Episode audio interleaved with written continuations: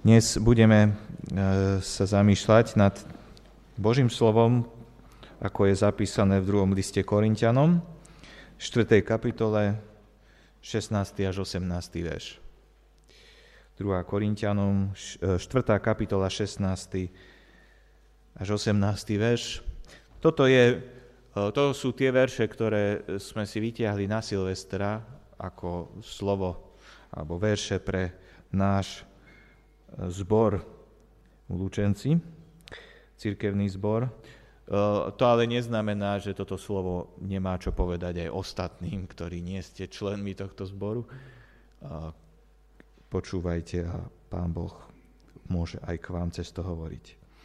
Prosím, aby sme sa postavili na znamenie úcty k tomuto slovu. 2. Korintianom 4 od 16. verša. Preto neochabujeme, ale aj keď e, niektoré preklady majú neustávame, ale aj keď náš vonkajší človek hynie, náš vnútorný sa obnovuje zo dňa na deň. Veď toto naše terajšie ľahké súženie nám získa nesmierne bohatstvo väčšnej slávy, keďže nehľadíme na viditeľné, ale na neviditeľné, lebo viditeľné je dočasné, neviditeľné však väčšné. Toľko sčítania, môžete si sadnúť.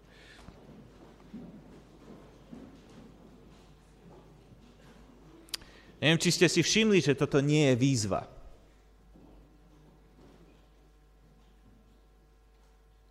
Tam nie je napísané, myslíte na neviditeľné väčšie veci a potom neustanete. Nie je to ani zbožné želanie. Skúste to. Skúste, pokúste sa myslieť na neviditeľné väčšie veci a hádam potom neustanete a vytrváte, prídete do cieľa. Toto je svedectvo. Nie je to výzva, nie je to želanie, je to svedectvo. Niekto to takto prežíval, ako to tu píše. Naozaj niekto neustával, neochaboval, keď sa nesústredil na viditeľné ťažkosti života, ale na neviditeľného Boha. Každý deň jeho život vysel na vlásku a každý deň dostával novú energiu ísť ďalej. Teda dnes tu nebudeme teoretizovať, ale pozorovať. Učiť sa z príkladu. Toto je Pavlové vlastné svedectvo. Možno je to aj tvoje svedectvo, Možno by si mohol povedať to isté, čo tu povedal Pavel. A ak nie, môže to byť tvoje svedectvo. E, Pavel bol človek, ako ty a ja. Takže keď Pavel hovorí neochabujeme, hovorí predovšetkým o sebe. Ja neochabujem. Aj keď môj vonkajší človek hynie, môj vnútorný sa obnovuje zo dňa na deň. Toto moje terajšie ľahké súženie mi získa nesmierne bohatstvo väčšnej slávy, keďže, keďže nehľadím na viditeľné, ale na neviditeľné, lebo viditeľné je dočasné, ale neviditeľné väčšné. V čom Pavel neustáva? O akej veci hovorí, že v nej neumdlieva? Už od začiatku 3. kapitoly sa venuje tejto veci je to služba Bohu. V 3. kapitole v 6. verši je napísané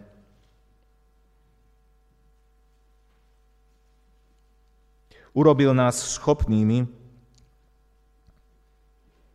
byť služobníkmi novej zmluvy, nie litery, ale ducha. Lebo litera zabíja, ale duch oživuje. Služobník novej zmluvy.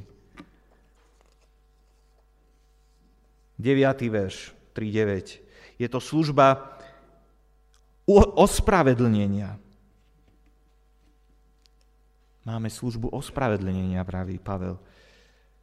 V 4. kapitole 1. verš Preto teda, keď máme takúto službu, ktorou sme boli z milosti poverení, neochabujeme.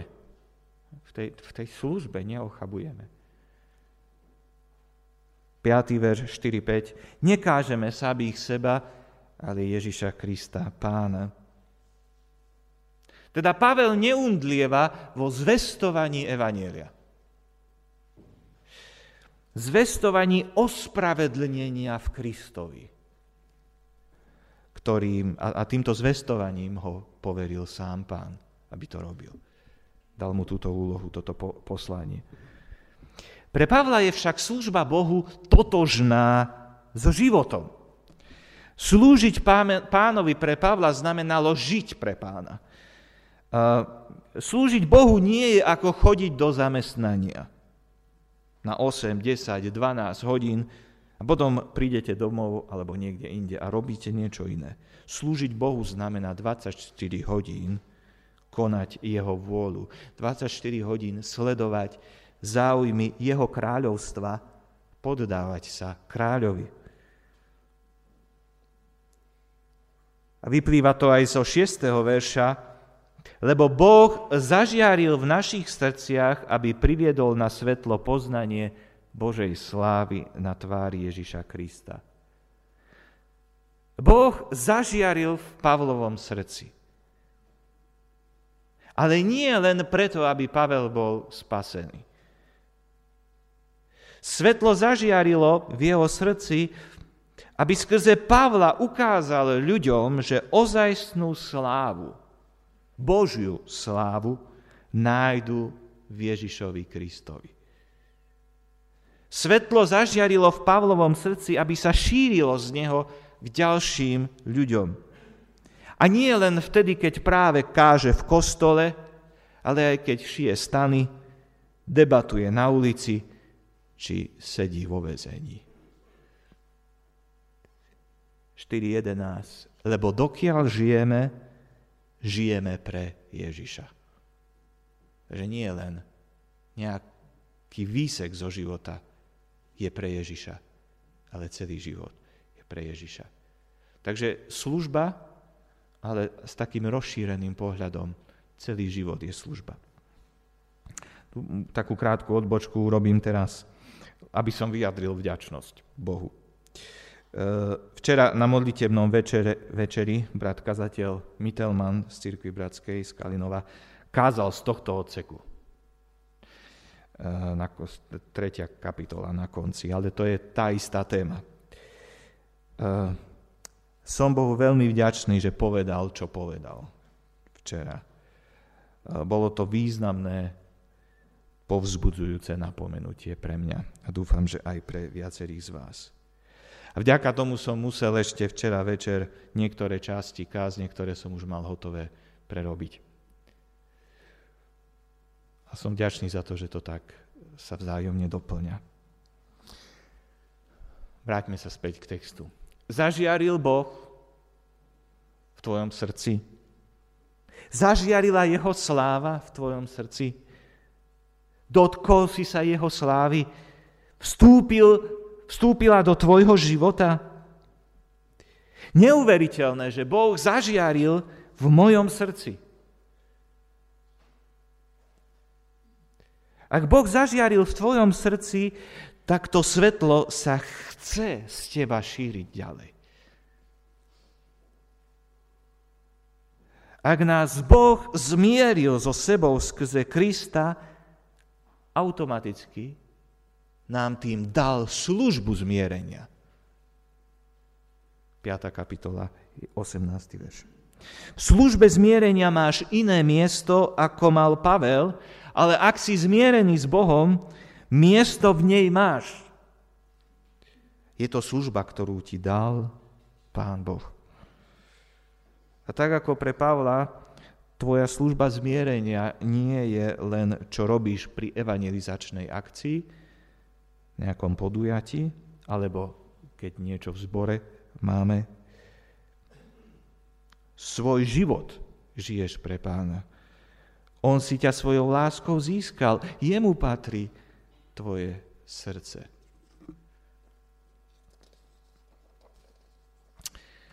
Pavel túto službu považoval za milosť od Boha. Napriek tomu, že prinášala strašne veľa trápenia a problémov. Považoval ju za milosť od Boha. Oddanie, horlivo zvestoval evanielium pohanom. Keď o Pavlovi premýšľame, možno ho vidíme ako takého nebojácného eh, kazateľa evanielia, ako neohrozené, ako sa neo, vidíme ho, ako sa neohrozene bije za Krista. V skutočnosti Pavel prechádzal situáciami, a to takmer denne, ktoré ho ohrozovali. A ohrozovali aj toto jeho nadšenie, horlivosť a odvahu. Nieraz hrozilo, že stratí odvahu, že zmalomyselnie.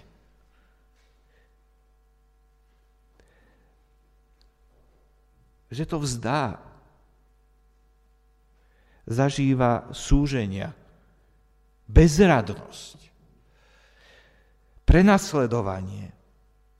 Pre Ježiša je vydávaný na smrť, to hovorí v 11. verši.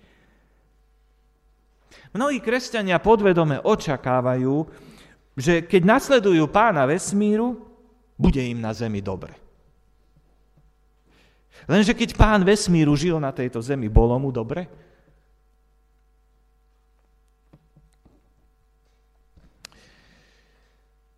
Ísť za pánom Ježišom je ako predierať sa trnistými kríkmi. Som si spomenul na leto, ako sme s Kornelom robili poklad. A ja som dúfal, že tam bude cestička na jeden kopec. Ale tam bola len veľká tráva.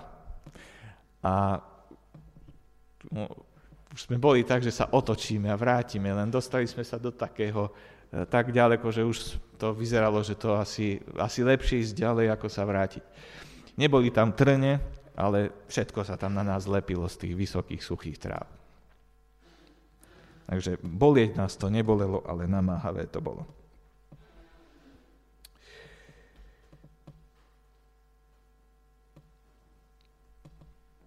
Potrebujeme vnútornú silu, aby sme to nevzdali, išli ďalej, aj keď z každej strany nás niečo poškrabe. Pavel vyznáva, Náš vnú, vonkajší človek hynie, život smeruje ku koncu, ale náš vnútorný človek sa obnovuje zo dňa na deň. Tá prvá časť vety je skúsenosťou nás všetkých. Náš život smeruje ku koncu, vonkajší človek hynie. Aj keď možno nemusí ísť o rovnakú príčinu ako u Pavla. On zomieral, alebo bol každý deň bližšie smrti práve preto, že veril, teda pre, pre to, že vydával svedectvo o Ježišovi Kristovi. Druhá časť tejto vety, vnútorný, vnútorný človek sa obnovuje každý deň znovu, nie je skúsenosťou všetkých, ale môže byť. Ako sa to deje? Ako to vyzerá? potom, keď, keď, eh, keď ideme, keď niekto ide, eh, jeho eh, život zomiera, teda hynie, vonkajší človek hynie, vnútorný sa obnovuje. Ako, ako to vyzerá, taký život? Pavel o tom píše, uh,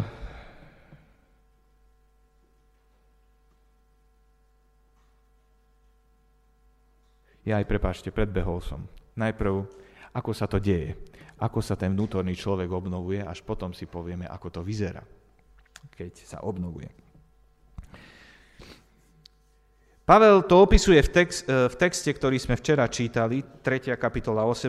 verš, keď my všetci s odhalenou tvárou, akoby v zrkadle, pozeráme na slávu pánovu, premieňame sa na taký istý obraz v stále väčšej sláve a to všetko mocou pána, ktorý je Duch Svetý. V spojení s Božou slávou, v pohľade na Neho máme účasť na Jeho sláve. Ako keby tá Jeho sláva prechádzala, rozširovala sa aj na nás. Premieňame sa, stávame sa viac podobní Jemu. Jeho sláva sa odráža v nás a tým dostávame aj novú silu pokračovať v nasledovaní Krista. Zaujímavé je, že sa to deje zo dňa na deň. Nefunguje to tak, že raz Kristus zasvieti v tvojom srdci, Duch Svetý vstúpi do tvojho života a už navždy budeš silný. Nezlomný nasledovník Krista. Vnútorný človek sa obnovuje zo dňa na deň.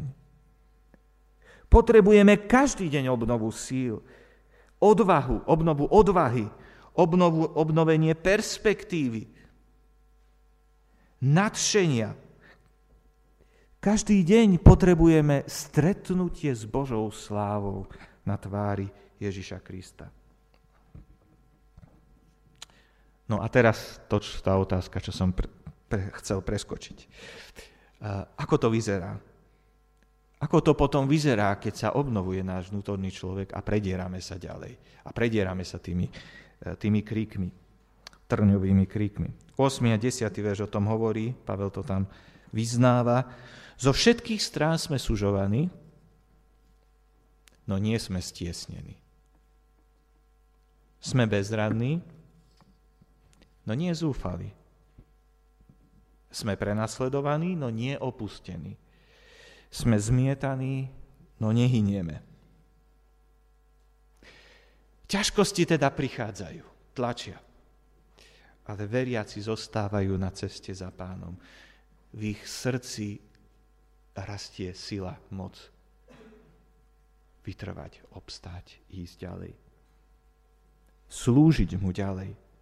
Lebo tí, čo očakávajú na hospodina, dostávajú novú silu, ako orly dostávajú krídla, budú utekať a neustanú, pôjdu a nevyčerpajú sa. Kto?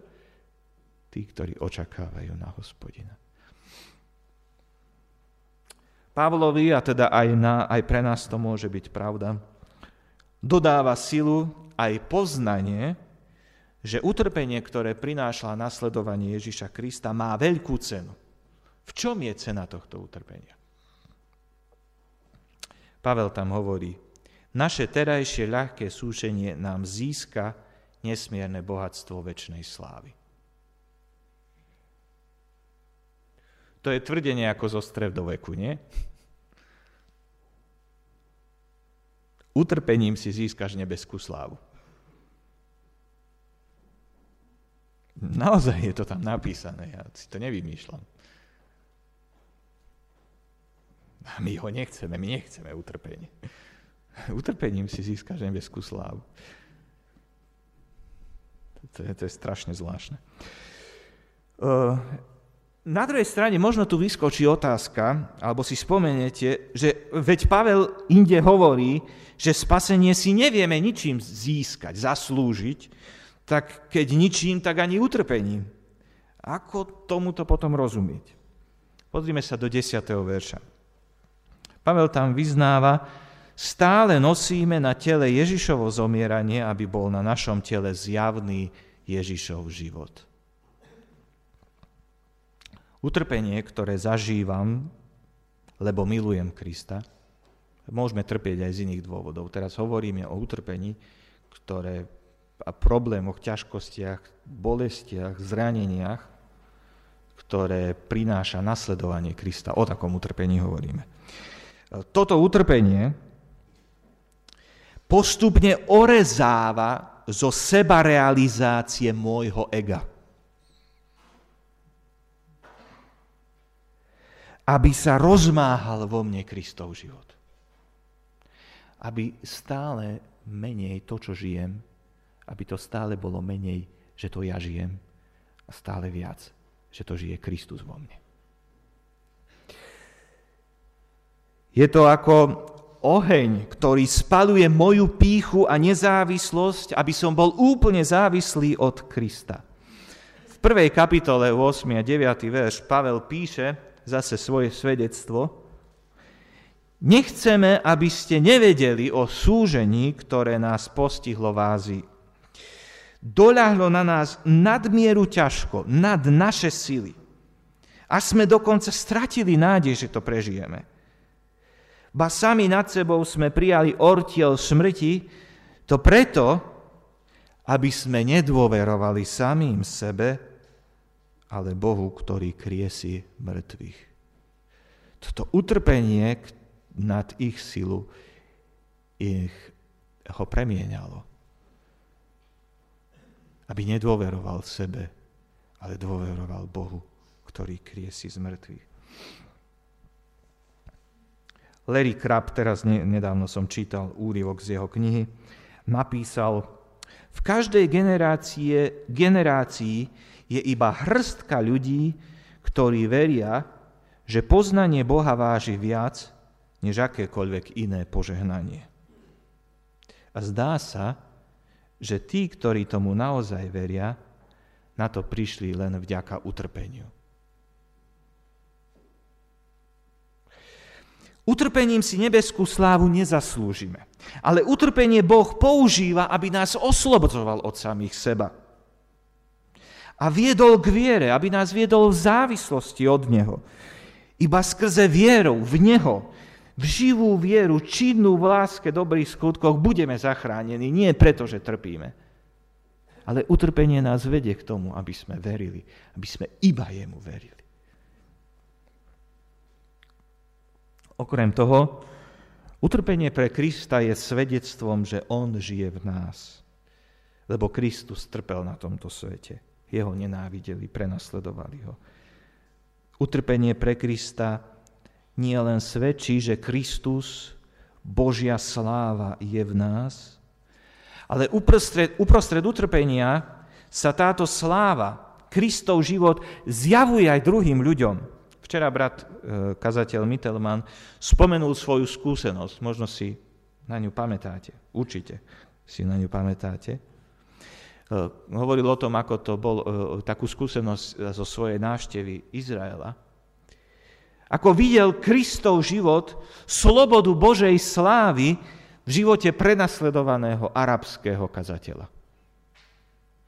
Na pozadí utrpenia Božie svetlo viac vynikne.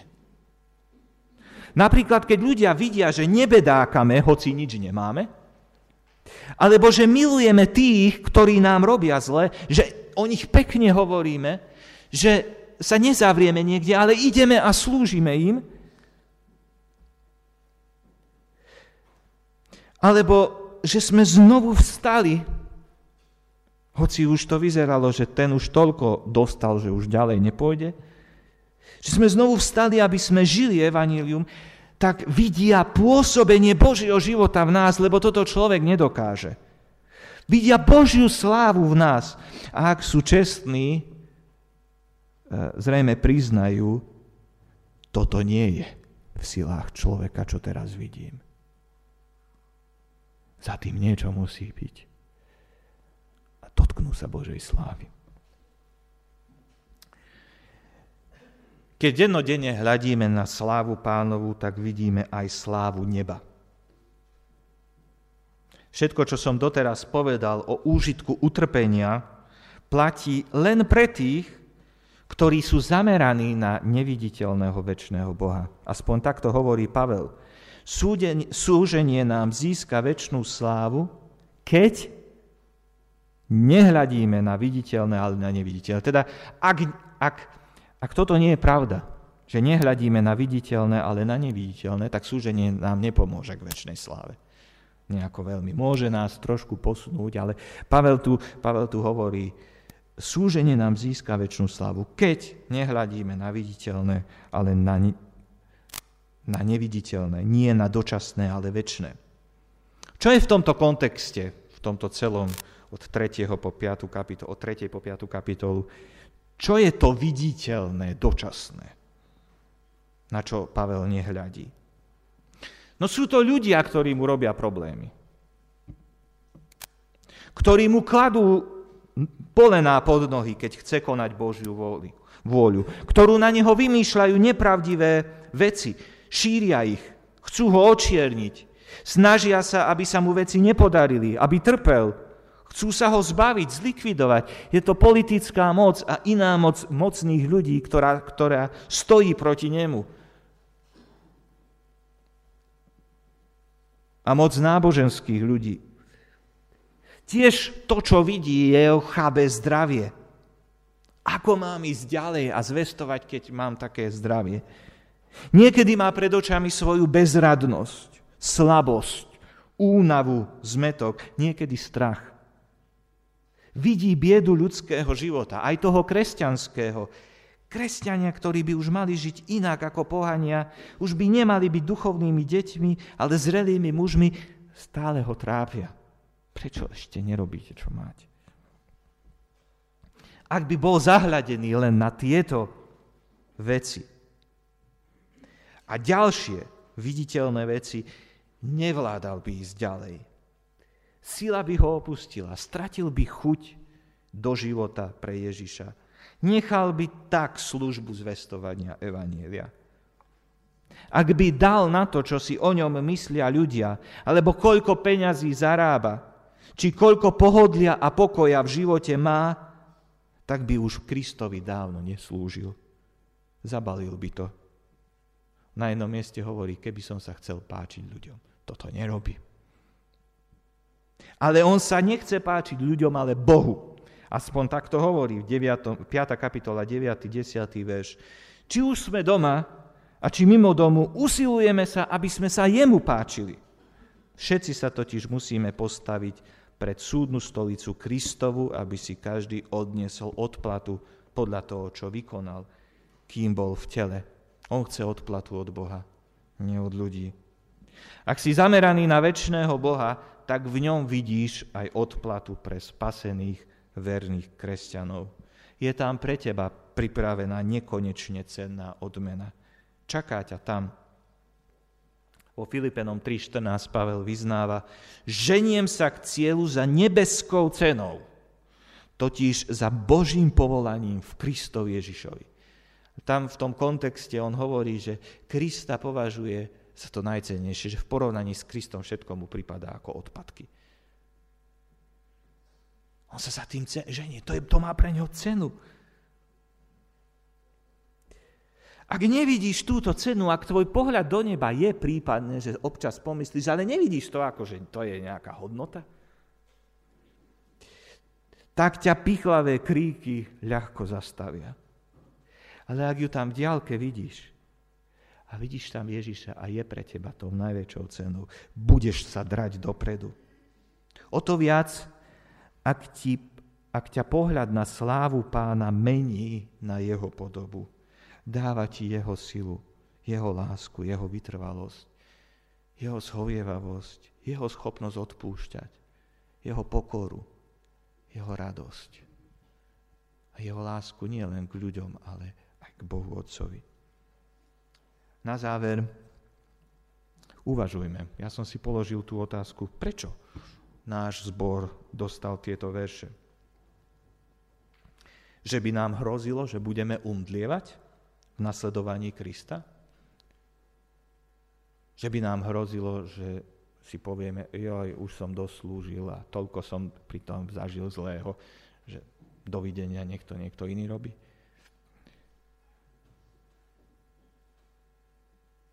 Určite áno. Určite nám toto bude hroziť. Táto hrozba je tu de facto každý deň a pri každom kresťanovi. Nie si medzi tými, ktorí to už vzdali? Zanechali službu, ktorú im pán zveril, v službe zmierenia, to miesto, ktoré majú oni zastávať. A možno práve kvôli trápeniam, ktoré to prinášalo. Možno uvažuješ o tom, že nevládzeš ani nasledovať Krista nie len, že slúžiť, ale už ani ísť za ním. Začni pozerať na Božiu slávu tvári Ježiša Krista. Ak patríš medzi tých, ktorí kráčajú ďalej, predierajú sa trňovými kríkmi, dávaj pozor, aby si nespadol, aby si to nevzdal. Aj kto stojíš, pamätaj, dávaj pozor, aby si nespadol. Neprestaň hľadieť na slávu Božiu v Kristovej tvári. Nebuď zameraný na to, čo vidieť, veď to je predsa dočasné. Zameraj sa na to, čo nevidieť, to je väčšné. Samozrejme, nechcem povedať, aby sme žili mimo realitu, viditeľnú realitu, že nebudeme vôbec rozmýšľať o veciach na zemi. Nie, ale na čo sme zameraní, o to tu ide. Pri pohľade na bohatstvo väčšnej slávy sa ti aj trápenia, bolesti, obete, ktoré treba priniesť, ak chceš poslúchať Pána Boha, budú javiť ako niečo ľahké, čo sa celkom dá zniesť.